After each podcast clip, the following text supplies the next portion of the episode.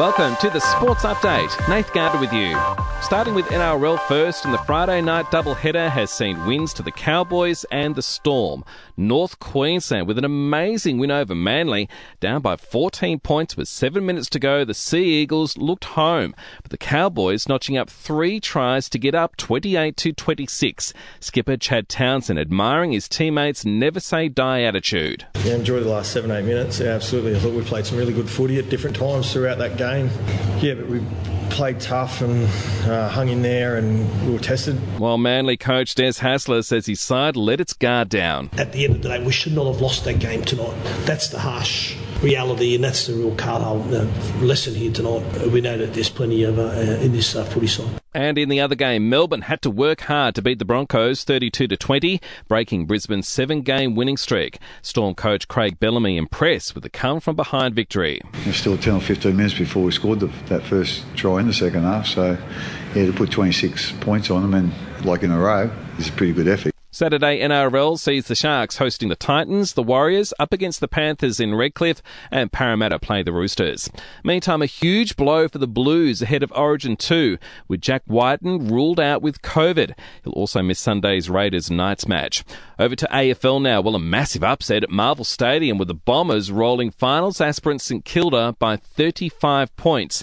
Essendon fans left wondering where has this fighting spirit been this year? Apart from letting the Saints back in early in the second half, the Bombers were composed and determined to get up 107 to 72.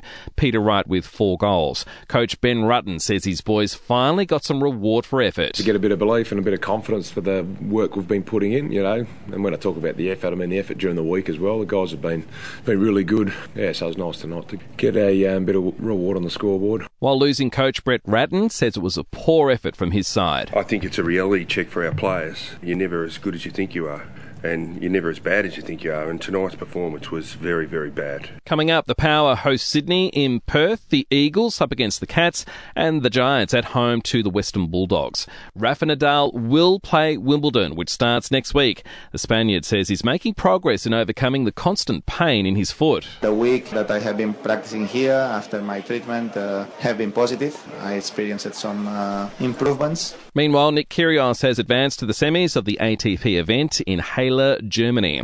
At the US Open, heading into the second round, Adam Scott is the best of the Aussies, five shots off the pace.